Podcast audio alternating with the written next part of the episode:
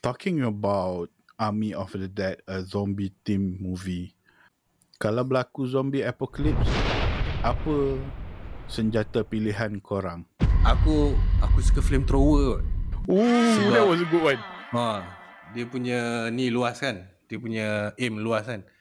Aku nak suruh aku tembak headshot, memang tak lah. Flamethrower lagi. Itu je aku the best I can do dengan perut boroi.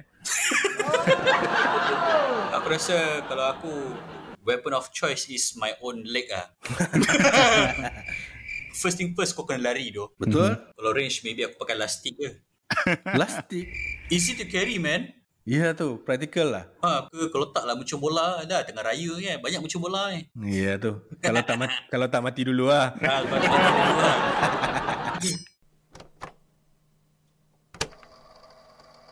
Gen Cup, tonton apa minggu ini. What's good people? Welcome back to our channel. Thank you for tuning in. This is Gen Cup Podcast. You are listening to #TontonApaMingguIni bersama saya, Jackson Lee Tibeng, dan juga my brothers in arm when it comes to fighting zombies during the zombies apocalypse. Abang Nugget, okay. Assalamualaikum. Waalaikumsalam. Yeah, Alhamdulillah. So Abang Nugget, minggu ini kita nak sembang satu lagi movie from one of my favorite director, which is Zack Snyder. Tajuk movie adalah Army of the Dead. Awesome movie, Army of the Dead. Untuk membantu kita mengupas this film this week, kita ada special guest. Let me introduce you. To the listeners out there, this week's special guest is Yusuf himself, aka Ucho. He's a music, anime and movies aficionados. He's a good friend of mine. So, Ucho sihat? Sihat, Alhamdulillah. Assalamualaikum semua.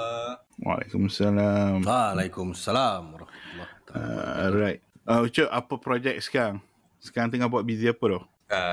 FYI, aku baru je bernikah, berkahwin. So so aku just move out to new house dekat area Klang. Agak busy sikit lah dekat tempat baru ni. So kalau tanya pasal projek, nothing much. Just aku nak establish sikit apa yang ada kat sini semua. Perhaps nak setting up my own studio, insyaAllah. Itulah my the project will be itulah. Setting up my own studio. Setting up your own man cave. Itu benda first suami-suami yang tak ada anak lagi akan buat kan. Okay, by the way, congratulations, tahniah, selamat pengantin baru kepada Brother Ucup. Thank you. Brother Ucup ni, maybe I think he's too humble to state the fact that he's from a very, I would say, very orang kata talented bands. Ucup would be too humble to let you guys know. But aku nak juga ada cerita. Ucup, cerita sikit, band mana kau main? Music macam mana kau main? Position apa kau main? Member tak nak cerita lah. I'm too shy to tell, man. Give the audience a bit of your background. Okay, untuk siapa yang tak kenal, aku Yusuf, vocalist, guitarist for metalcore punya band Beneath My Rag. First band, aku punya first love aku. And then aku also main gitar untuk death metal band Rehearse, nama band tu. And baru start 2 tahun lepas, aku main keyboard pula. Also untuk kawan-kawan. Kawan Ali juga also. Nama band tu Frost Revenge. Basically, tiga-tiga band ni, dia punya basic dia adalah berkonsepkan metal. Cuma yang Rehearse band, dia ada certain death. Dia akan more to death metal. While Frost Revenge, dia more kepada groove and symphonic metal. Tu dia. Bukan biasa-biasa. Tu dia abang. Syok kita ni. So shout out to Beneath My Rag, Rehearse, and also Frost Revenge. You guys are lucky to have Ucho. He's a very talented guy. Aku kenal dia, so aku boleh vouch lah. So if you guys out there, if you listen to metal, go ahead, check them out. All those three bands. Now, without further ado, tanpa melengah atau membazirkan masa lagi, let's get right ahead to what we are intend to do today, which is Army of the Dead. I'm going to give it to Abang Nagat to take away. Alright, okay, Army of the Dead. Kita dah lama tunggu cerita ni. Kepada peminat Zack Snyder, kepada peminat movie zombie, cerita ni memang dah ada hype around surrounding the movie. Dia punya promotion pun banyak. Kita tengok dekat Netflix. Sekarang ni dia eksklusif kat Netflix. Hari Jumaat 22 Mei baru keluar dekat Netflix kan. So sekarang ni dah tengok dah Ali kan dengan Cok? Dah tengok. Dah. Of course dah tengok kan. Ali biggest Snyder fan. Cok, Aminah Snyder Cok? Untuk cerita superhero team, yes, I would say yes lah. Sebab I'm a DC fan. Okay, so kita start dengan the tema of the movie. What's the movie about? Ucho, what's your take on this? Okay, alright. Basically, the title says it all. It is not really zombie apocalypse. They're more like zombie in Vegas, which is reminds me of this one game that I have played. Dekat Cyber Cafe dulu, nama game tu Dead Rising. Dia macam game zombie juga, cuma bezanya kali ini menariknya movie zombie ni dia dikecilkan, dia punya scope dia more on Las Vegas sahaja. And kat Las Vegas tu melalui this one rich guy, dia kata kat situ ada vault untuk mercenaries datang and retrieve lah that big money. Simple story. Very simple story. Yes. Macam Mr. Tanaka himself cakap lah, in and out kan? Yes, okay. In and out. Lee? Yeah. Jackson Lee Tibeng? Macam mana? Well, movie ni, at the first glance kita boleh tahu it's a zombie theme movie. But if you want to be specific lah, it's about zombie heist movie genre. The thing about Zack Snyder film, Zack Snyder ni, he like to experiment dengan genre movie tau. So he likes to play around with the genre. So this is orang kata a zombie movie, tapi dia bukan zombie movie saja, dia ada sub-genre dalam tu yang dia involvekan sekali, indirectly, kalau kau betul-betul perasan lah. Kalau kau tengok sebelum ni, dia the remake of Dawn of the Dead, first orang kata hit Zack Snyder punya movie lah, that was back in 2004. I think itu because the first aku rasa yang betul-betul zombie movie yang memang ada revelation yang kau adalah 28 Days Later. The first time kita tengok zombie yang lari laju gila babi kan. For me lah I think, because before that zombie banyak semua jalan lembek kan. Lepas tu datang 28 Days Later, bapak berkecah sial. Sumpah aku cuak gila tengok first time aku tengok 28 Days Later. Tapi 2004 Dawn of the Dead keluar. Dia bawa satu kelainan tau in terms of zombie movie. Dia bawa satu, I would say lah, dia bawa satu a different class, a different level towards zombie movie.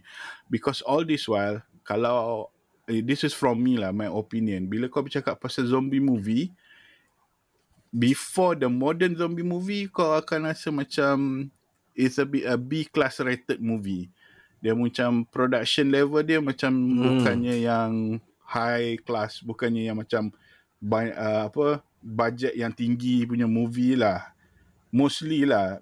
I'm not sure because zaman-zaman dulu memang dah ada, tahun 1960, 1950 memang dah ada zombie movie. I think the first zombie movie was called White Zombie kot. It was a black and white movie. Of course the theme was different back then. Tapi what I want to mention is that when Zack Snyder buat Dawn of the Dead, dia put Dia eksperimen dengan tu. Sebab aku rasa that's the first time aku tengok zombie movie yang ada cinematography yang superb gila babi. Betul. Yang aku rasa macam oh shit. And then they add drama to that zombie movie. Dia ada dia punya touch lah. But that was on Dawn of the Dead. Now, after so many years later, dia buat Army of the Dead. That's Zack Snyder. Kalau kau tengok, dia pun suka, dia memang eksperimen. Dia memang eksperimen dengan genre. Contoh dia, Sucker Punch. Kalau kau tengok Sucker Punch, it was an experiment movie lah.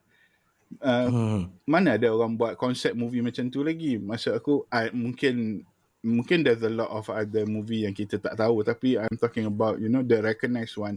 Sucker Punch was one of a kind lah when they released. And also 300, kau tengok 300 back then, if you are talking about war movies, obviously yang war movies yang betul-betul mahal, dia yang betul-betul berjaya macam Lord of the Rings ke, macam Braveheart ke, dia punya production value tinggi gila. But 300, dia guna green screen and it was major success. That's Zack Snyder, and I think he did the same thing with Army of the Dead. He plays along with the genre. So dia is a zombie heist movie genre, tapi dalam masa yang sama dia ada komedi, lepas tu dia ada political influences sikit lah, dia tak banyak pun. Lepas tu dia ada banyak, kalau kau perasan dia punya shot tu style, dia include gaming mode punya style. Dia macam ada view-view yang kau rasa macam dalam game, macam kau main game. Or macam superhero punya movie. Tapi that's just Zack Snyder punya touch. If you're talking about teams, aku rasa that's what Army of the Dead is about lah for me. Tu dia. Dia analyse daripada awal sejarah movie zombie . Memang betul. Well research lah, Jackson Lee Tibeng ni bagus lah. Rasanya Jackson Lee lupa nak mention about when it comes to zombie, Jackson Lee forgot to mention about the tiger zombie, man. Oh, yeah. The tiger zombie tu aku rasa macam the whole new level of WTF. Betul. Ya tu. Mana ada orang buat tiger zombie. Macam Martin dalam karakter tu cerita lah, that's crossing the line, man. Exactly. Zack Snyder itu benda yang dia buat lah. I mean, of course, there's a lot of surprise element when you're talking about zombie movie. For instance, you take Resident Evil kan.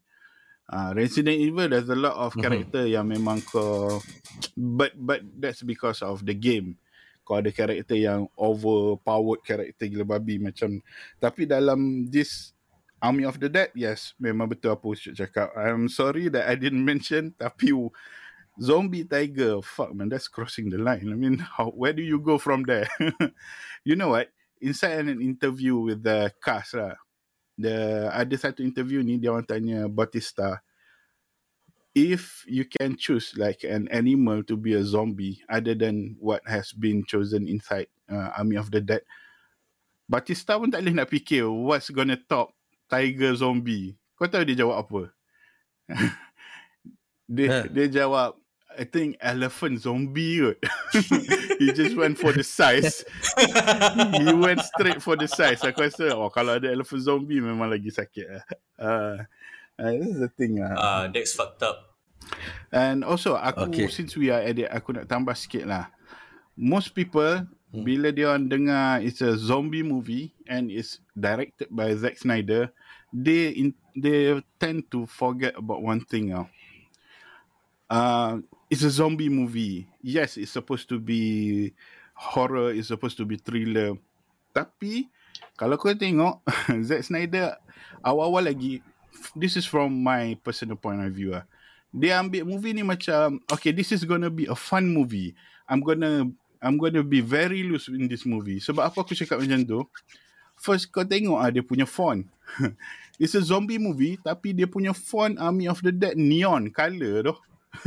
Dia macam that's a statement that okay, this is my fun movie. Tapi dia punya fun movie pun 2 jam lebih macam haram ke. Yeah, standard dia lah.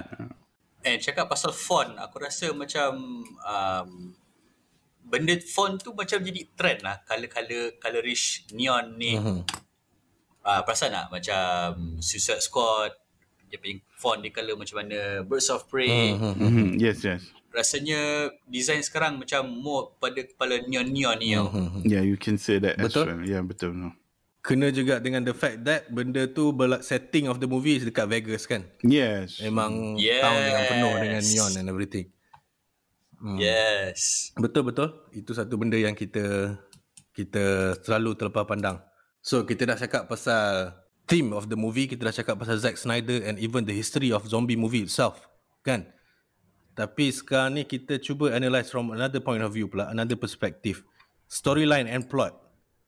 Adakah ini satu cerita zombie yang very basic, straightforward, direct, ataupun ada elemen lain yang kita tak nampak, ataupun cerita ni memang strength dia pada storyline atau plot? In my opinion,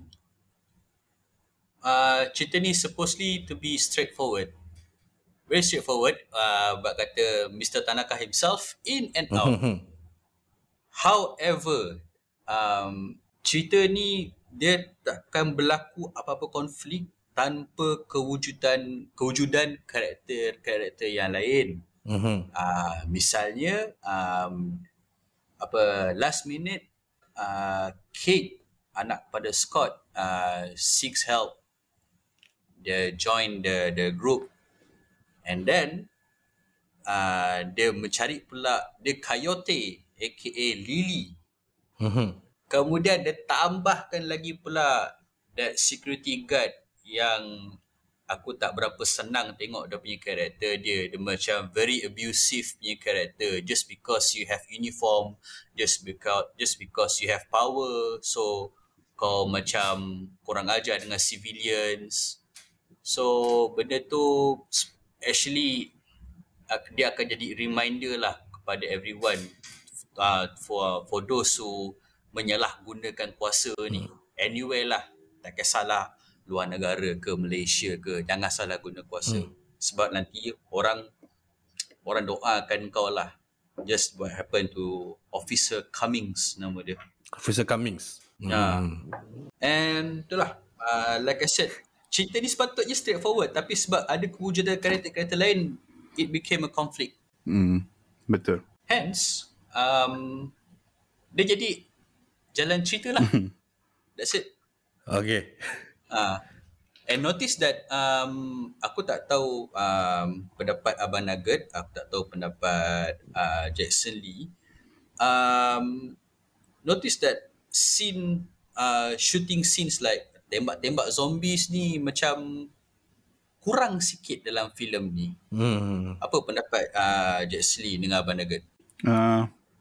Shooting scene tu, if you're gonna compare with other zombie movies, some part of it I can agree. I mean, I understand where you're coming from. Obviously, a lot of other zombie movies dia banyak features scene yang memang kebanyakannya memang lari daripada the horde of zombies and just mass killing of zombies. Whereas inside Army of the Dead ni, dia ada, memang bagi aku it's enough, tapi sebab movie dia 2 jam lebih kan, dia banyak fokus kepada the conflict and the drama dalam movie tu, dan dia ada banyak scene-scene lain yang kadang-kadang buat kau rasa macam okay, is this a zombie movie or not? Macam banyaklah dia macam tak nak yang membawa lari daripada konsep zombie movie. Macam kalau kau tengok The Walking Dead kan, macam the series Walking Dead tu, kau memang agitated at every time. Kau rasa macam anytime je ada zombie nak datang, but yeah, I do understand, and I agree a bit lah with apa yang Ucup cakap tadi. But for me, it's not that less. I think there's still a lot of action where that you can anticipate from the movie.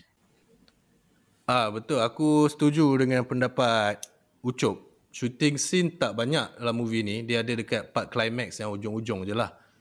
Tapi to be fair juga, bila tengok balik, refer balik to one interview dengan Zack Snyder yang aku ada pernah tengok.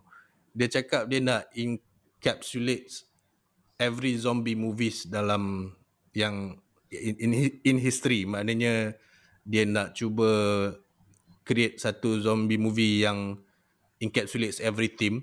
Dan dia juga cakap ini movie ni bukan cerita action ataupun zombie semata-mata. Dia nak buat rom-com, dia nak ada drama and everything. So maybe that's one of the reason why kenapa cerita ni tak banyak shooting scene compared to other zombie movies ataupun compared to other Zack Snyder movies yang lain. Aku rasa macam betul, tu lah betul. Kan Jackson Lee Connelly, apa plot, apa komen hang dengan plot and storyline cerita Army of the Dead ni? If you are looking at it macam biasa-biasa je, it's quite straightforward the storyline. Macam if you look at the trailer pun kau dah boleh agak lah cerita ni is about zombie movie, pasti is about a heist. Sebab dalam trailer pun dah bagi tahu dia nak send a team to retrieve something from the casino in Las Vegas, which is dihuni oleh beratus zombies. Kalau nak cakap pasal storyline dia, a bit straightforward kalau kau tengok sekali imbas. Tapi kalau kau really get into it, there's a lot of aspect yang Zack Snyder plays around. Aku nak cuba sentuh sikit je lah, sebab kalau nak sentuh all the part movie pun 2 jam lama kot. Tapi let's look at the introduction itself kan. The introduction itself, masa the convoy was bringing the payload, they call it a payload, which is basically they orang bawa the original zombies lah, the OG zombies. I'm gonna call him OG zombies lah. The OG zombie yang dia orang bawa tu, that was the backstory of how the outbreak start lah. Masa introduction ni, dia bukan saja bagi the backstory of that, dia also bagi kan, right after that there's a montage of what's happening. The montage itself explain about the backstory of all the team members, all the crew dalam yang akan join untuk retrieve. I mean basically the crew members are the main characters lah nanti. So dia bagi backstory. The montage itself tu, kalau kau tengok, it was nicely done. Dia macam compile a lot of shit. Kalau kau tengok in a way, it could be satu cerita lain. Satu cerita lain. Zack Snyder boleh buat satu cerita lain on that montage itself. So there's a lot of banyak benda, banyak story dia masukkan dalam that berapa minit punya montage. And then only then I found out sebenarnya memang pun he's planning to do memang ada prequel. Memang ada prequel, but in terms of animated lah. So they're going to do an animation series, a prequel of Army of the Dead, but it's still work in progress. But the story will be about that whole time lah, during the breakout and before Army of the Dead lah. Basically aku assume the story about how the team get together lah, which is Scott Ward dia punya dengan kawan dia Vanderhoof dengan yang seorang Maria tu lah. The details masuk masa Army of the Dead lah, details was not from the from the original crew or Scott Ward punya crew. Kalau kau tengok dalam montage tu lah, what they call family lah kan. Dia orang kata family, which 3 of them lah. And also aku nak sentuh on the details that dia letak dalam that brief introduction. Dalam introduction dia tu, during the montage, kau perasan tak? This is something that I just found out after the second time aku watch the movie second time. Tapi aku macam skip ahead lah to the favourite part. Aku baru perasan sebenarnya that zombie yang besar yang last kali dia lawan tu, the cape, zombie wearing a cape, it's actually the same zombie. OG zombie lah. Aku baru perasan sebab it was in the montage. Aku tak perasan masa aku tengok the first time, because aku macam tak perasan rambut dia panjang kan. But masa dalam montage tu kau perasan that OG zombie was in Las Vegas and he saw Zeus punya statue right dekat bawah Olympus punya hotel. So that same hotel yang, you know, the zombie, the cape zombie yang last kali, yang paling besar yang dia nak lawan tu, duduk kat situ, which basically is him lah. That the face during that time HQ lah, HQ dia. HQ dia, ha. Masa dia tunjuk tu, dia macam inspired tengok statue Zeus tu. Betul? Lepas tu dia macam nak jadi, oh, I'm gonna be God. Kan dalam cerita tu dia ada Lily, the coyote cakap kan, all this while you thought we prison them in this in Las Vegas, but actually this is their kingdom kan. Something is a, orang kata macam satu perumpamaan yang sangat jelas lah bila kau tengok. So what I want to talk about is the detail that Zack Snyder put in every sequence of the plot. Kalau kau nak sentuh memang banyak lah, tapi I'm just gonna throw it inside the introduction only. Sebab bagi aku, bila kau tengok Zack Snyder punya zombie movie, even kalau kau tengok Dawn of the Dead pun, hook dia memang dekat intro. Even Dawn of the Dead, satu aku nak mention, apa beza Dawn of the Dead dengan Army of the Dead. Masa aku tengok Dawn of the Dead, aku hook gila babi daripada intro dia dan kepada dia punya story development. Tapi bila dekat-dekat tengah tu, aku dah lost touch dengan Zack Snyder punya kehebatan. Sebab dia movie tu dia dah bawa dalam drama zombie tu. So aku rasa macam daripada awal tu sampai tengah tu dia dah jadi macam zombie movie yang biasa. That's for Dawn of the Dead. Tapi dengan Army of the Dead, dia punya plot tu walaupun 2 jam, tapi dekat tengah-tengah tu aku still enjoy the movie. Aku tak rasa macam aku lost, sebab there's a lot of thing yang dia tambah. Especially masa tengah-tengah tu yang membantu aku untuk stay focus to watch this movie adalah the character Vanderhoof dengan detail lah. Sebab dia orang punya comedy, dia add the sense of humor into the movie tu macam bagi aku nicely done lah. Dia macam biasa je, dia macam very relaxed tapi kelakar nak mampus. Apparently, that guy, Matthias, I can't pronounce the last name, the German guy who plays Dieter punya character, he was a huge German punya movie star lah. Dia, he's very known for his comedy.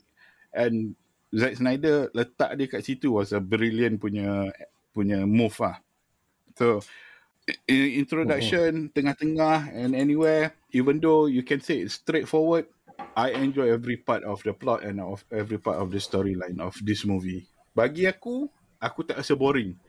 Ada orang, I just saw some people doing a review of Army of the Dead.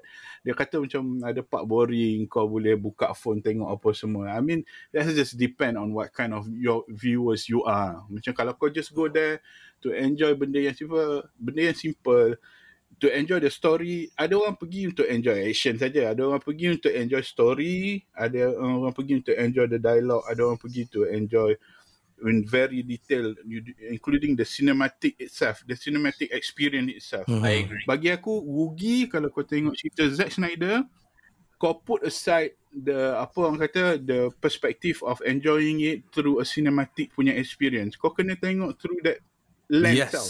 Betul-betul. Baru kau appreciate Snyder's punya artwork. So that's itu bagi aku lah. Betul. Setuju.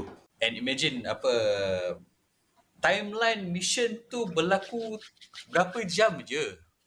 Jackson Lee Abang Nugget. Tapi Zack Snyder dia boleh elaborate crisis, dia boleh elaborate side track, dia boleh elaborate, dia boleh kembangkan lagi cerita tu dengan konflik. You know. So macam it was like kita betul-betul pun macam kita betul-betul part of the ni lah, mission juga tau. Betul. Macam tu. That's just a sign of good movie lah. When you feel you are inside the movie, then the director did a good job lah. Itu aku punya kata benchmark. Betul. Yelah, macam Jackson Lee cakap tadi, ada setengah orang just nak tengok casually, ada setengah orang nak boleh appreciate storyline, ada setengah orang boleh appreciate cinematography. Tapi memang kita akui lah, cerita ni memang, aku tak tahu nak cakap, aku rasa super bro. Cerita ni bagus lah. Aku memang suka lah cerita ni. Sama aku juga. Sebab last time aku tengok cerita zombie was like, tahun bila lah, cerita World War Z. Even aku rasa World War Z pun ada certain part dia pun kau akan rasa macam okay, dia slow sikit. But this time round Zack Snyder punya filem Army of the Dead ni dia boleh cungkilkan apa benda yang akan berlaku, dia boleh cungkilkan krisis lah, macam aku cakap, macam dia lah. Benda ni sepatutnya in and out, simple. Tapi sebab datang ke kehadiran karakter ni, so kita tak boleh nak predict apa yang berlaku. Tambah pula dengan Kate, aku tak suka Kate. Marah betul, brother. Aku marah betul dengan Kate. Okay, cerita pasal Kate. Okay, sekarang ni kita nak masuk cerita pasal karakter.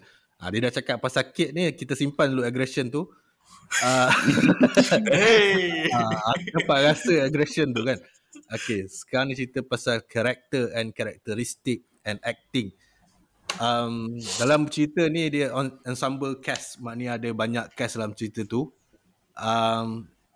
Apa karakter yang tak kisahlah, karakter yang penting ke, karakter yang supporting ke, ataupun acting diorang ke, Ucok? Apa yang kau suka, apa yang kau tak suka? Apa yang best, apa yang tak best? Cerita ni, okay, kita, karakter ni akan bergantung kepada, plot cerita akan bergantung kepada karakter. So, I have to say, karakter yang paling aku benci itulah sebenarnya karakter pada aku yang patut dihargai. That is Kate.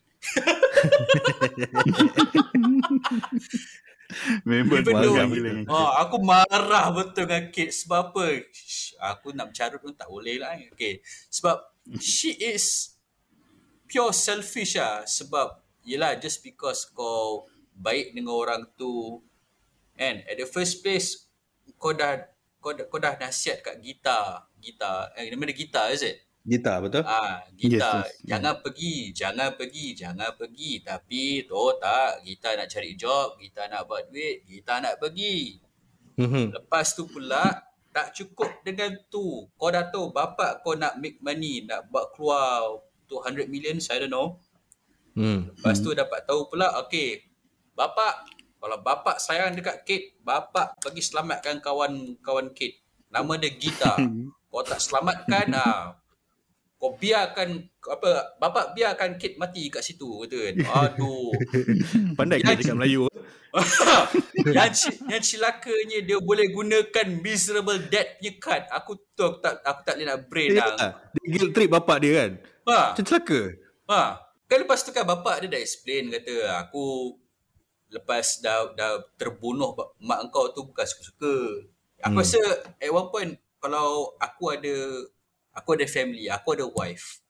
Kalau wife aku infected macam tu, aku pun terpaksa kill. Gila, aku rasa aku pun depressed. So aku rasa kalau aku letakkan diri aku dekat Scott tu, Scott probably dia dalam facing traumatic event tau. So maybe that's why dia tak nak jumpa Kate, dia tak nak kasih tunjuk the miserable state of himself. Tapi Kate kata, kau tak show up. You don't even see me. Yada. Cubalah aku tanya bapak kau. Bapak okey kan? Kan? Oh tak. Dia pakai kad miserable dad ever. And the irony, dia juga last kali, it goes full circle. Kau kena tembak bapak kau. Kau koyak seorang. That's the irony. Tahu tak apa. And let's talk about character. Siapa, honestly, selain daripada Kate, orang yang paling aku tak suka, tapi orang yang aku suka juga sebab dia lah punca adanya krisis dalam cerita ni. Aku tertarik dengan karakter YouTubers. Apa nama dia? Guzman. Razman pula. Guzman.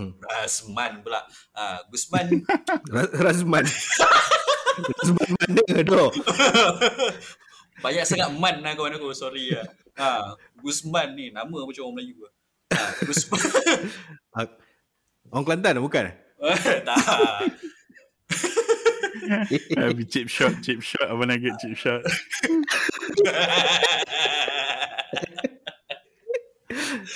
Okay, cakap pasal karakter, aku rasa, I don't know why, of all characters, I'm pretty sure Jackson Lee dengan Abang Nugget mungkin akan tertarik dengan karakter Dieter ataupun Van. Tapi as for me, aku suka karakter Guzman ni lah, sebab dia macam dia takut. At the same time, he didn't run. Dia tak lari daripada kawan-kawan dia. Dia macam mana pun, dia still kata, come on guys let's go. Dalam keadaan takut tu, dia still panggil juga kawan-kawan dia untuk selamatkan diri. And he even sacrifice himself lah. Pada aku itu such heroic punya sacrifice lah. Betul. Kalau kau cakap pasal the side character lah, even though he's in the team, tapi Guzman ni bagi aku, yes, dia satu side character yang sangat menarik. Dan aku rasa, sekali lagi, aku bukan apa, sebab I just saw a few interviews before. A few reviews before. Ada reviewer, dia akan cakap macam karakter Guzman ni macam tak perlu pun, bukannya dia ada bawa impact to the storyline pun apa. Again, to enjoy Zack Snyder punya movie, you cannot just simply follow your normal punya style of enjoying film. There's a reason sebab apa Zack Snyder letak Guzman dekat dalam situ. Like he said, he has a big planning for this movie. Dia ada prequel nanti. Lepas ni also akan ada satu lagi movie about Dieter punya movie itself, which is in Germany, how dia jadi safecracker. So there's a lot of plan yang Zack Snyder buat. So I believe that dia letak karakter Guzman ni, that's not simply letak je karakter macam tu. There could be another story, or maybe he could be cameo in the in a prequel or sequel which they are planning to. I don't even know what's inside Zack Snyder punya head. Tapi the character Guzman inside the movie itself plays a huge role bagi aku.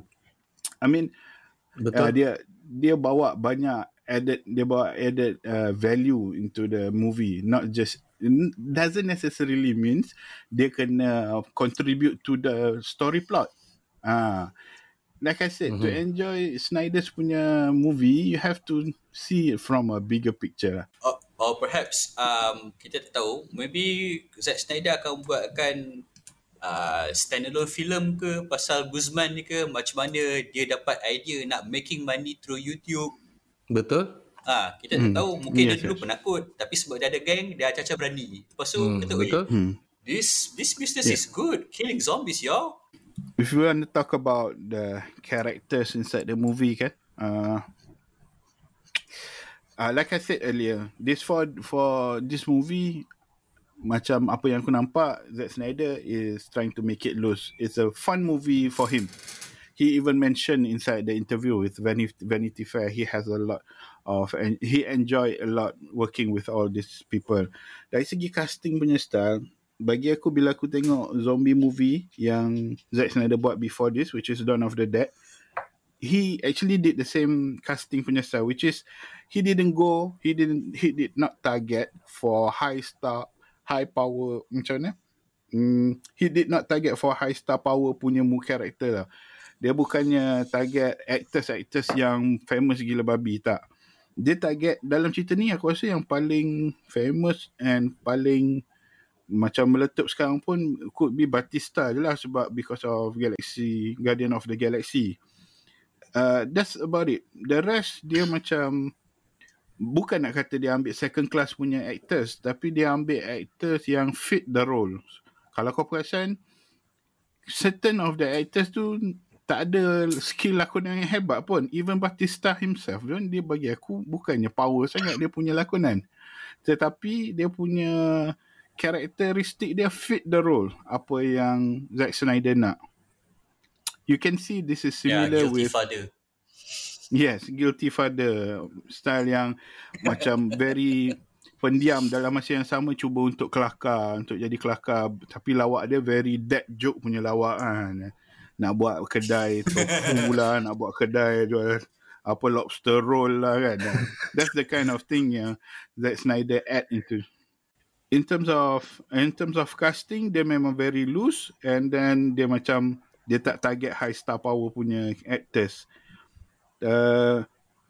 Tapi if you want to talk about characters dalam movie ni, aku, since you mention Guzman kan, aku nak mention satu lagi karakter yang very minimal. Dia punya screen time pun very sikit, tapi such impact gila dia buat aku, which is Chambers. Oh guys, Chambers everyone. Yo, Chambers, man. Dia punya Chambers, dia punya heroic tu. She was dia punya apa action time dia tu memang gila babi lah. Aku berharap sangat-sangat she survive, and at some point at the end of the movie she would come back, tapi sayangnya tak lah kan. Oh, dia punya macam mana nak kata tua, dia punya heroic death lah pada aku. I agree. It's not just heroic death, dia macam come on lah. Kalau kau buat satu karakter sampingan, and at the first punya encounter dengan zombie kau ada dalam fakta situation, usually what you other director would do, dia macam kill off that character simple je. Kill off simple je. Tapi dia bagi such impact on this character, even the smaller character pun macam cool nak mampus lah. That's what I want to tell lah. Chambers tu memang cool nak mampus right before dia mati. Tapi daripada awal introduction macam bodoh je character tu. Tapi itulah masalah dia dengan Chambers ni pula. Bila kau dah kena tangkap dengan zombie banyak-banyak tu, apa salah Chambers tak menjerit, "Weh, matinlah punca dia weh, matin tu bala. Kan? Macam, "Weh, Chambers, kau petiklah nama Martin." Dia tak petik nama Martin. Aku cakap, apa masalah kau ni Chambers? Kau suka Martin ke Chambers? Pintu bala. Aku tu yang aku tak boleh brain lah. Aku macam, "Weh Chambers, kenapa kau tak petik orang Martin? Weh Martin tu cibai, Martin tu slide ke apa-apa macam tu lah." That kind of stuff lah. Pengau tu aku. Tapi in her defense, mungkin boleh jadi dia pun tak tahu yang dia kena fuck dengan Martin. Tak tahu. Dia sebab dia punya apa candlestick tu tiba-tiba dekat sana kan. Tapi dia tahulah. Yalah, Martin yang campak. Tapi there's an obvious scene yang mana Martin fuck her dekat dia tutup pintu kan, dan dia nampak kan. Yeah. So Ucup was right. Maybe there's a sense of code of honor or something. Aku pun tak tahulah. Sebab you are talking about this Mexican kan. Ataupun in Martin punya defense, dia mungkin berfikir, alamak, Chambers dah stuck dalam bilik full of zombies. Kemungkinan besar Chambers ni mungkin dah kena kokak dengan zombie ke apa kan. Maybe in Martin punya defense tu lah. Yeah. It could be. Tutup pintu tu. Yeah. Mungkin lah. Sebab dia macam, alamak, Chambers ni macam dah kena gigit lah, biar aku tutup pintu. Itulah. Kalau tengok cakap pasal Guzman tadi, macam Ucok cakap tadi, kata karakter tu, ada orang kata karakter tu unnecessary apa semua kan. Tapi aku tak rasa macam tu kot. Aku rasa kalau kita tengok dari segi production juga, this movie is exclusive to Netflix tau. So kalau kita tengok reputation Netflix ni, dia ada satu reputation untuk social representation kan. Dia nak kena ada characters from all sorts of life, from dia, macam Guzman ni, dia ada satu istilah Cholo ni ialah Mexican street gang lah yang macam dan dia muda, dan dia Gen Z yang suka YouTube apa semua and everything kan. So aku rasa ini maybe satu social representation dari segi demografik juga from production point of view. And betul, macam setengah orang kata this movie is too wide, tak ada ni. Tapi dalam cerita ni ada Mr. Tanaka Asian, ada African American, ada Latin American macam tu. So aku rasa dari segi umur, dari segi social representation, maybe Guzman tu ada dia punya contribution lah. Sebab kalau tak buat, kan? Kalau tak buat, adalah table flip mana-mana kan. SJW yang table flip table mana-mana. So cuma aku rasa happy sikit sebab cerita ni since dia exclusive to Netflix, dia tak ada excessive LGBT punya. Are we gonna go there? We are going to go there, man, because I'm so fucking tired of Netflix though. There yes. Tahu lah, macam okay, kalau macam cerita ni I don't mind. Aku rasa ada je karakter-karakter yang kita suspect dia LGBT ke apa ke, tapi dia tak eksesif. I don't mind this. Tapi yang cerita yang terlalu eksesif, yang itu aku rasa that's one of the reasons I'm quite tired, exhausted tengok Netflix punya exclusive series or movies. Aku tak tahu lah, that's just my opinion lah. But this one is okay. I don't mind this. It's good. But I'm happy this movie is like this. Aku setuju bila Abang Nugget cakap yang for this movie is okay. I mean, you can pretty much guess lah. Peters, you know, the helicopter, the pilot. She seems like a lesbian. But or maybe Chambers, but that's not the issue. I mean, just you can be anyone you want, but I mean, you don't have to shove it like shove it like macam kau nak menunjukkan yang okay, aku buat cerita ni sebab aku nak perjuangkan this hak ni. Macam it's not even related to the movie, tapi kau nak shove it macam like, what really happened in nama cerita tu? Old Guard satu ni. Series Money Heist, yes. We are against patriarchy. Lepas tu kena ada ni seks ni. Lepas tu kena ada trans punya karakter. Lepas tu macam dia jadi preachy tau. I don't like preachy movies. Macam cerita ni, as representation I don't mind. Kalau kau nak jadi apa pun jadi, aku tak kisah. Tapi kalau kau nak tunjuk romeng-romeng kat situ, even kalau hetero punya sex scenes pun aku, kalau excessive aku menjampah. Yang ini pun aku rasa macam fair lah. Fair is fair lah kan. Yes. You all should watch CW series, man. Tu lagi lah, shove it to our face. Just like that. It's dia jadi muak lah. Sampai aku rasa Netflix, I'm going to watch BBC. Macam aku rasa itulah. Yes, aku setuju sangat. I mean, we discussed it on a few podcast session before. The thing is that we don't really care about your stand about that. I mean, it's just a movie for us.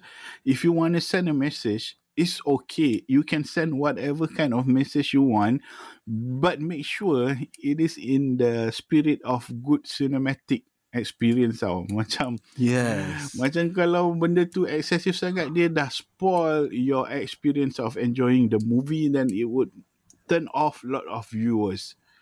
I mean, benda yang sama kalau kau nak shove it to the face about something yang patriarki sangat pun, benci juga tu. Plus dalam cerita-cerita yang aku biasa tengok, yang dia orang nak buat isu-isu macam ni kan, kadang-kadang plot tu ataupun scene tu tak perlu wujud pun, dia tak main peranan pun dalam movie tu, tapi just for the sake untuk shove it to our face, kena buat scene tu. Macam aku rasa unnecessary, tapi dalam cerita ni tak ada. So aku rasa this is fine as social representation. I don't mind, it's good. Dah, itulah. Just imagine lah, macam okay, bayangkan Zack Snyder buat cerita Man of Steel. Man of Steel tu dah cukup dramatik dah. Tiba-tiba Clark Kent, Superman is gay. Aku tak rasa kepengang. Kita dah tahu dah terang-terang dia dengan Lois Lane, tiba-tiba dia ada boyfriend. Macam tu lah berkurang. Lepas tu mesti kena ada apa, Clark Kent punya scene, sex scene yang tak contribute kepada plot pun. Macam why pedang I mean, we are not trying to be homophobic or whatever the term that you want to call. It's true. Yeah, it's just that macam aku, I always put kau punya quality of the movie itself lah. Any kind of message, if it's delivered in such a bad way, it's gonna suck. Itu je. It can be a good message. Yes. It can be a bad message. True. It can be any kind of message. Tapi kalau kau deliver dengan cara yang tak ada seni lah bagi aku. Tak ada seni. Kau macam force. Kau macam paksa. Kau just tampal je kat dalam movie tu satu adegan yang macam tu. And macam merosakkan movie lah. Macam aku pernah rasa, aku pernah sembang sebelum ni dengan Abang Nugget. It is such a turn off. Yes. Kalau macam a good one would be like Gambit, Queen's Gambit. That's a good fucking epic way of sending message about feminism. I mean, I like that it was done in such a good way. Ada movie-movie lain yang aku rasa macam banyak juga lah. And also, if the movie itself is about feminism, is about LGBTQ, I mean, that's the core themes of the movie, then I would understand. I mean, I appreciate that. Macam sebelum ni aku tengok this one movie called Moxie. It's about feminism. Aku enjoy gila though, even though orang kata it's a chick flick movie ataupun it's a teenage movie kan. But I enjoy the movie. I have no problem with that message. What I have a problem is the way you portray or the way you convey the message in such a bad taste. Itu yang aku ada problem lah sebenarnya. Betul. So, okay. Let's turn the heat down. Okay. Point is, cerita ni, aku rasa fair. Kan? Cerita ni, okay, good. Dia tak preachy, dia tak force feed apa semua. And ada social representation apa semua. Okay, this is good. Let's move on. Kita pergi kepada satu aspek lain pula, iaitu production quality, production aspect of the movie. Maybe Jackson Lee ada something to add. In terms of, you know, production and design, bagi aku movie ni first kali, you can say it's a high budgeted juga ah. Bagi aku it's a high budgeted. The thing about Zack Snyder, dia macam antara dia punya benda yang dia champion is using green screen. Dia memang banyak pakai green screen. Kau tengoklah 300 especially. Plus this is a zombie movie yang mana ada scene horde of zombie tu, dia memang pakai green screen. Tapi dia do it in such a way yang memang acceptable and macam menarik, cantik. I mean, I'm not saying that the graphic itself, aku tak pro bab-bab cinematography or bab-bab special effect itself. Aku tak pro, aku tak boleh nak kata macam dia punya graphic power sangat detail apa semua, tak. That's not what I'm going to touch about, but I'm going to touch about the way that he uses this special effect in such a way yang bagi aku acceptable and also cool, bukannya bad. Sebab banyak zombies movie yang lain, movies yang pakai special effect yang agak fail lah bagi aku, especially the apa orang kata, the scene yang memerlukan zombie yang ramai. Tapi dalam Zack Snyder ni, dia punya usage of green screen and usage of special effect tu justified lah bagi aku. And also, dia bukan saja for this movie, dia bukan saja guna special effect and green screen. In terms of production and design, dia banyak juga physical set out.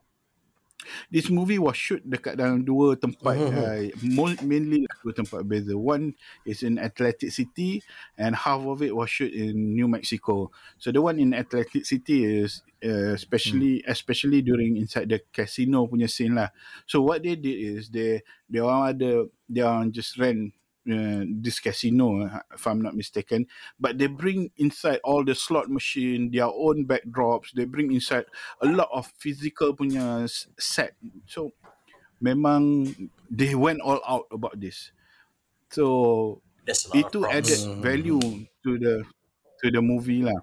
And not just talking about practical set, talking about the practicality of the zombies itself. I mean, kau boleh tengok dalam scene ni sebab dia zombies in Vegas tau.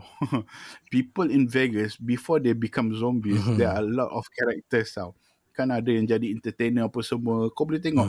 There are, so dalam preparation, especially makeup, if you want to make up like one zombie, even for extra yang bodoh-bodoh, you have to put a lot of effort and time to, you know, do the makeup and whatnot.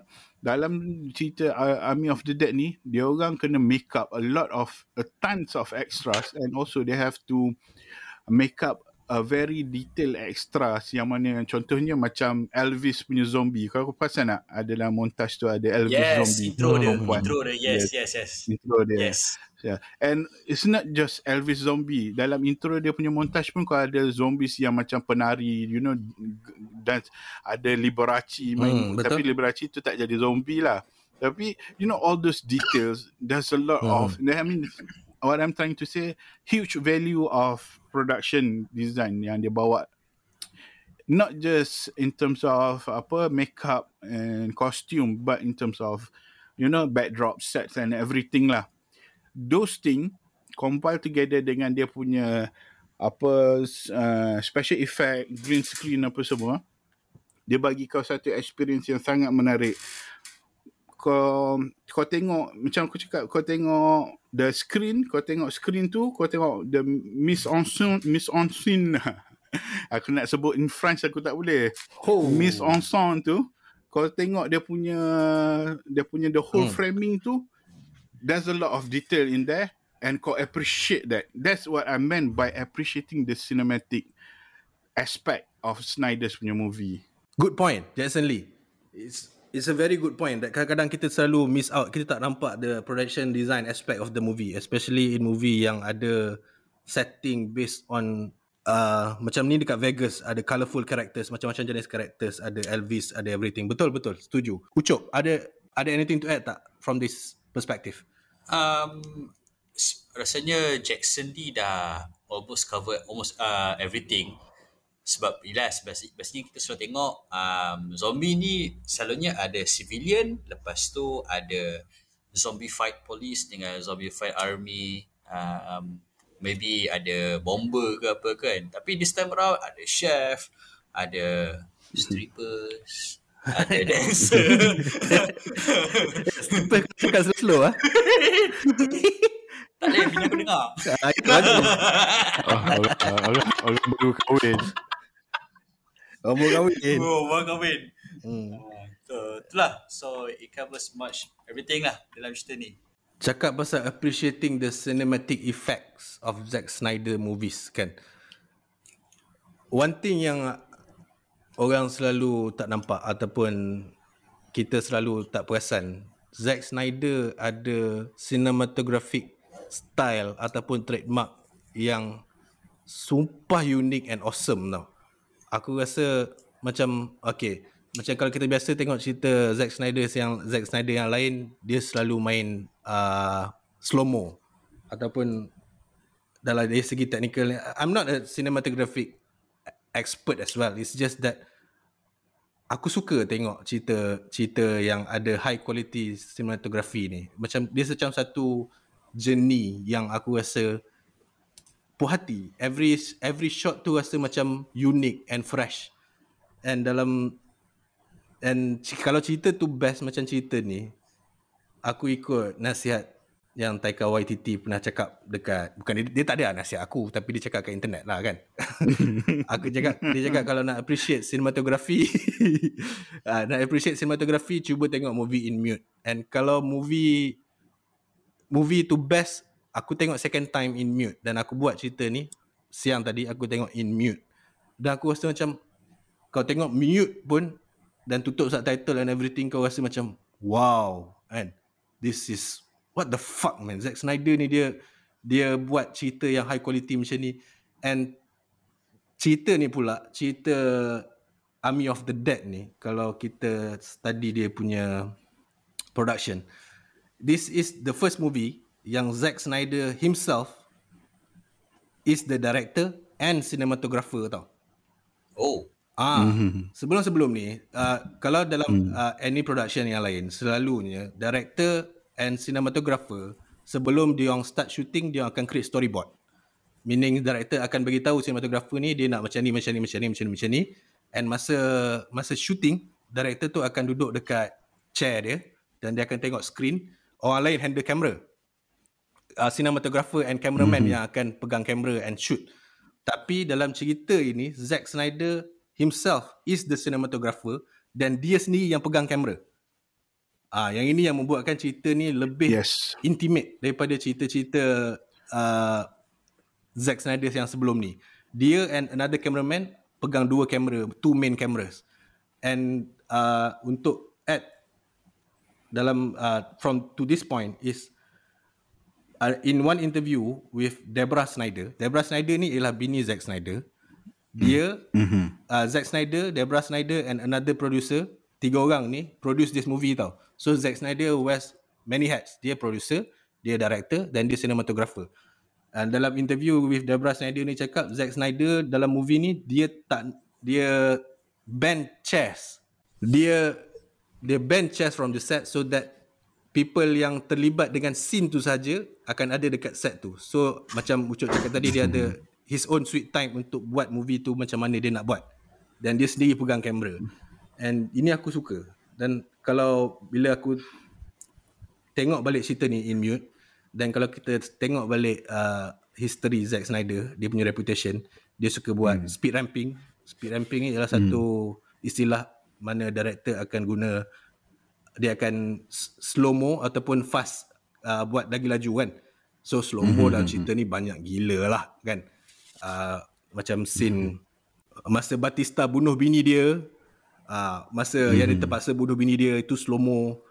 Lepas tu masa shooting Batista dalam kasino before Guzman mati, yang letupkan diri dia dengan bom tu kan.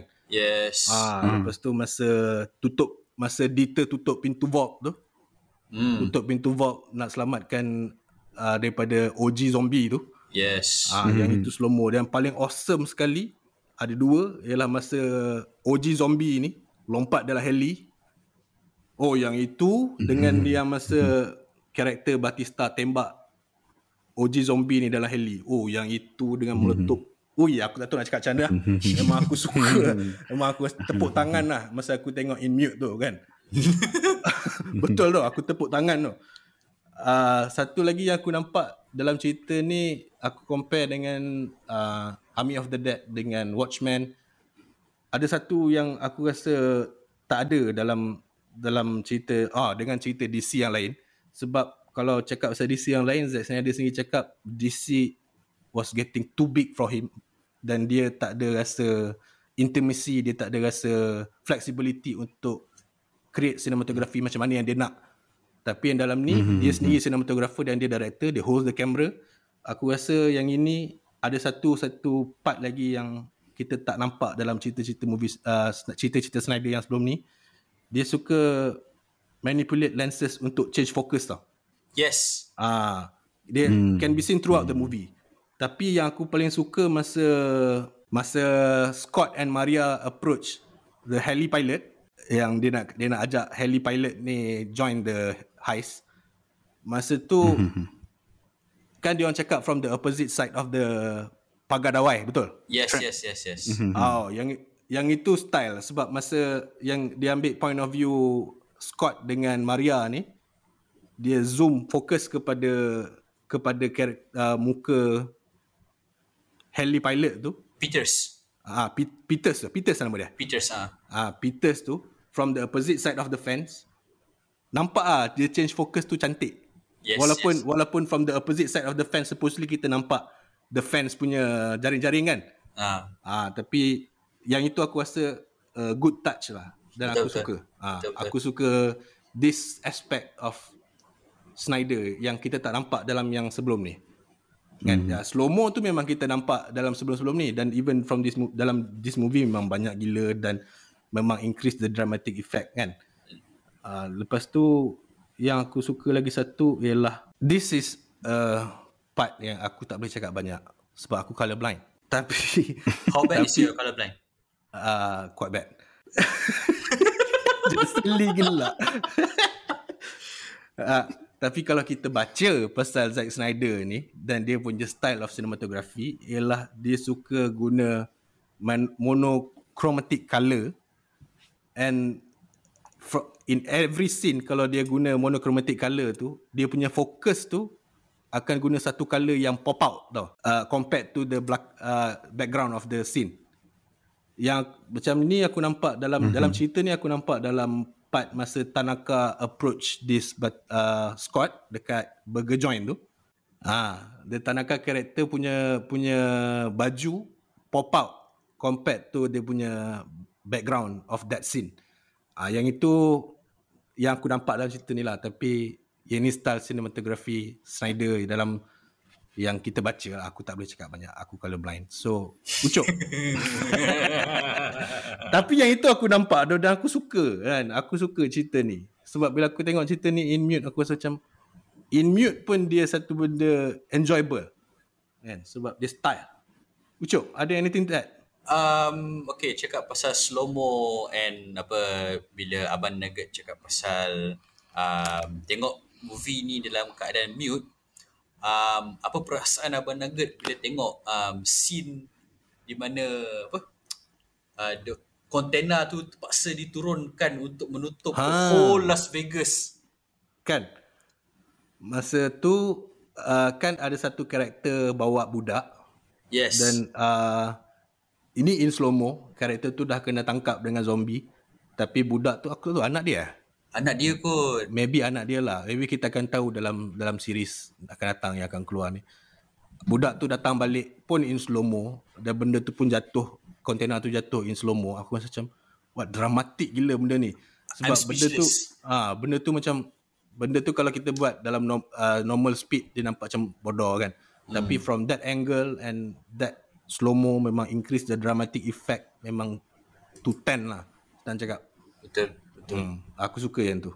Sebab rasanya at one point in decision making dalam keadaan emergency, dalam keadaan yang genting macam tu, kita terpaksa buat decision yang berat. Adakah kita terpaksa menunggu ataupun adakah kita terpaksa take the risk untuk selamatkan dua orang ataupun kita kena trade dua orang tu untuk ambil kau sekali zombie keluar semua kan. Rasa macam aku bila tengok scene tu pun aku macam itu memang susah, decision making yang susah lah pada aku. Betul. Sebab at the end of your life mesti kau akan persoalkan adakah kita buat benda yang betul by, you know, put down all the containers dengan terpaksa, yang padahal budak tu mungkin ada potensi untuk hidup kalau askar-askar kat sana cekap buat kerja ke apa kan. Betul? Yeah, since you mentioned about cinematography and also kau mentioned just now yang for this movie Zack Snyder was many hat, among of it is the director and also the one that handling the camera, means he's the cameraman himself lah. Aku and just nak add, yeah, and the cinematographer. Aku just nak add yang apa, the Zack Snyder ni, he started, you know, he fell in love with making movies masa dia kecil lagi. If I'm not mistaken, in an interview with Vanity Fair, dia kata he was around 11 years old. Dia start buat movie, dia dengan kawan-kawan dia buat short movie. Budak-budak kan. Lepas tu, dia memang ada passion untuk buat movie, and then he went to filming school, and then kat dalam filming school pun dia ada few job yang dia buat juga. I think the first one was a music video.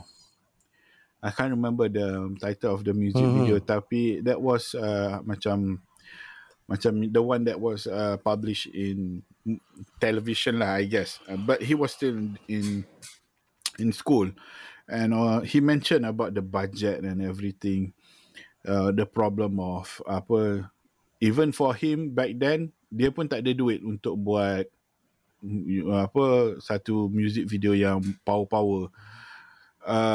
The thing I want to mention here is that Zack Snyder himself, he's the cameraman first lah, I think.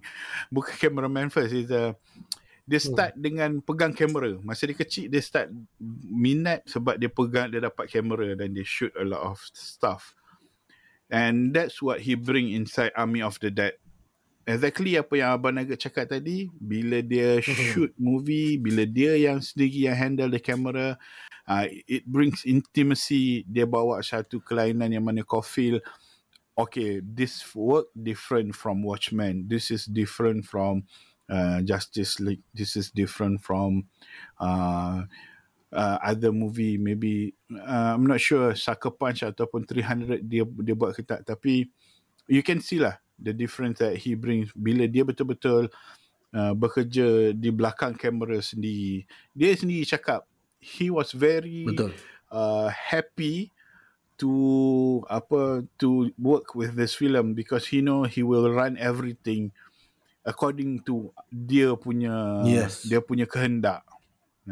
And dia sangat-sangat happy to be back behind the camera. That's what he said in the interview lah. I just want to add that about Snyder punya, you know, Snyder punya role as a cameraman. Talking about the cinematography and just now Brother Ucup ada mention about, you know, the scene masa dia jatuhkan that last container untuk tutup and seal off the entire Vegas tu kan. Yeah, it was very good. I just want to highlight, kalau kau tengok pun masa container tu betul-betul jatuh after the slow-mo, container tu jatuh pump laju gila and you can see debu-debu daripada tepi. That was actually a pretty bad effect tau. It was not so good dia punya special effect sebenarnya bagi aku, tapi you close one eye. You close one eye because it's Snyder movie. That's his work. Kau tahu dia tak fokus kat situ. Kau tahu dekat mana dia nak fokus. So macam okay lah. Bagi aku it's not apa orang kata, sometimes technology ni it's not about being top notch, but it's about how you use it. Kalau kau benda simple-simple pun kau guna dengan cantik, kau still dapat create masterpiece, create artwork yang hebat. Even kalau kau bagi satu kamera mobile phone dekat a good person that knows how to handle a camera, dia akan produce something yang lagi mahal dan yang lagi high value daripada kau bagi DSLR kamera dekat orang yang biasa-biasa yang just tahu how to use the technology stuff inside selfie. The camera, but don't know how to you know, get a good angle, don't know how to get a good framing, stuff like that. But a words to live by lah daripada Jackson Lee. Macam mana tadi Jackson Lee pasal teknologi ni tadi? I mean, it's not how top notch the technology is, it's about how you use the technology. Yeah, words to live by. Preach, brother, preach. Okay, guys, I think that's about it. That's about everything that we want to talk about this movie, Army of the Dead, Zack Snyder. If you guys haven't watched it, just go ahead. Tolong tengok dengan cara yang legal.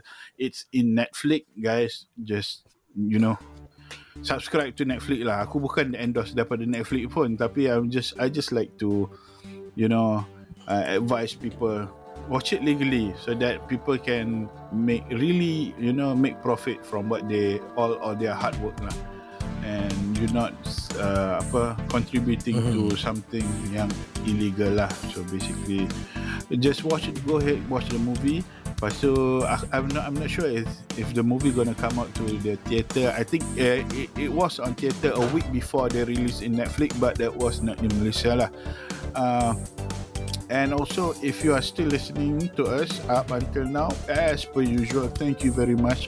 We appreciate your time. We appreciate your commitment to listen to us ranting, talking, babbling about stuff that we don't even know half of it. And aku just nak ambil this opportunity to thank you, to say thanks dekat our special guest, Brother Ucho. You know, thank you so much for being here with us, for agreeing to do. You know, you just thank you very much. To be part of a podcast, it takes a lot of orang ingatkan simple lah, kau datang kau cakap, but it's not. It takes a lot of preparation and it takes a lot of it consumes a lot of times and also your energy as well. So thank you so much, thank you again to Ucup. If you guys out there like what we do, you know. Follow us on Spotify. Follow us on Spotify, Facebook. We are Gen Y Cult in Facebook. We are Gen_Y_Cult in Instagram. We have a YouTube channel called Gen Y Cult Podcast. And spread around if you like, share what we do. And if you're watching this on YouTube, you can just leave a comment below. If you're watching this on Spotify, or if you, even if you're listening to this in Anchor, you can just leave us a message or hit us up in Facebook or Instagram. We really appreciate any kind of feedback from you guys. Abang Naga, anything else you want to say? Okay, you got it basically covered, man. So, aku rasa tak ada apa kot. Aku just lagi sekali, thank you very much, Ucok. Thank you for invitation. It's such a big honor untuk join podcast ni. And honestly, podcasting pada aku ni, this is an experience, a good experience untuk aku. And also a good opportunity untuk aku having a good time talking with my brother Jackson Lee and you, friend Abang Naga. Kita sama pula dengan PKP ni, kita tak dapat nak jumpa, kita tak dapat hang out. So I think that this is one of good way untuk kita hang out and borak benda kita suka borak. That is, we are talking about movie right now. Who knows, maybe kita akan borak lagi, maybe different topic ke apa ke. InsyaAllah yes, nampak banyak possibilities ni. Yes. Alright guys, until next time, thank you again. Take care. Have a safe have a great weekend, or just be safe during this pandemic time. Always follow SOP. Take care guys, bye bye.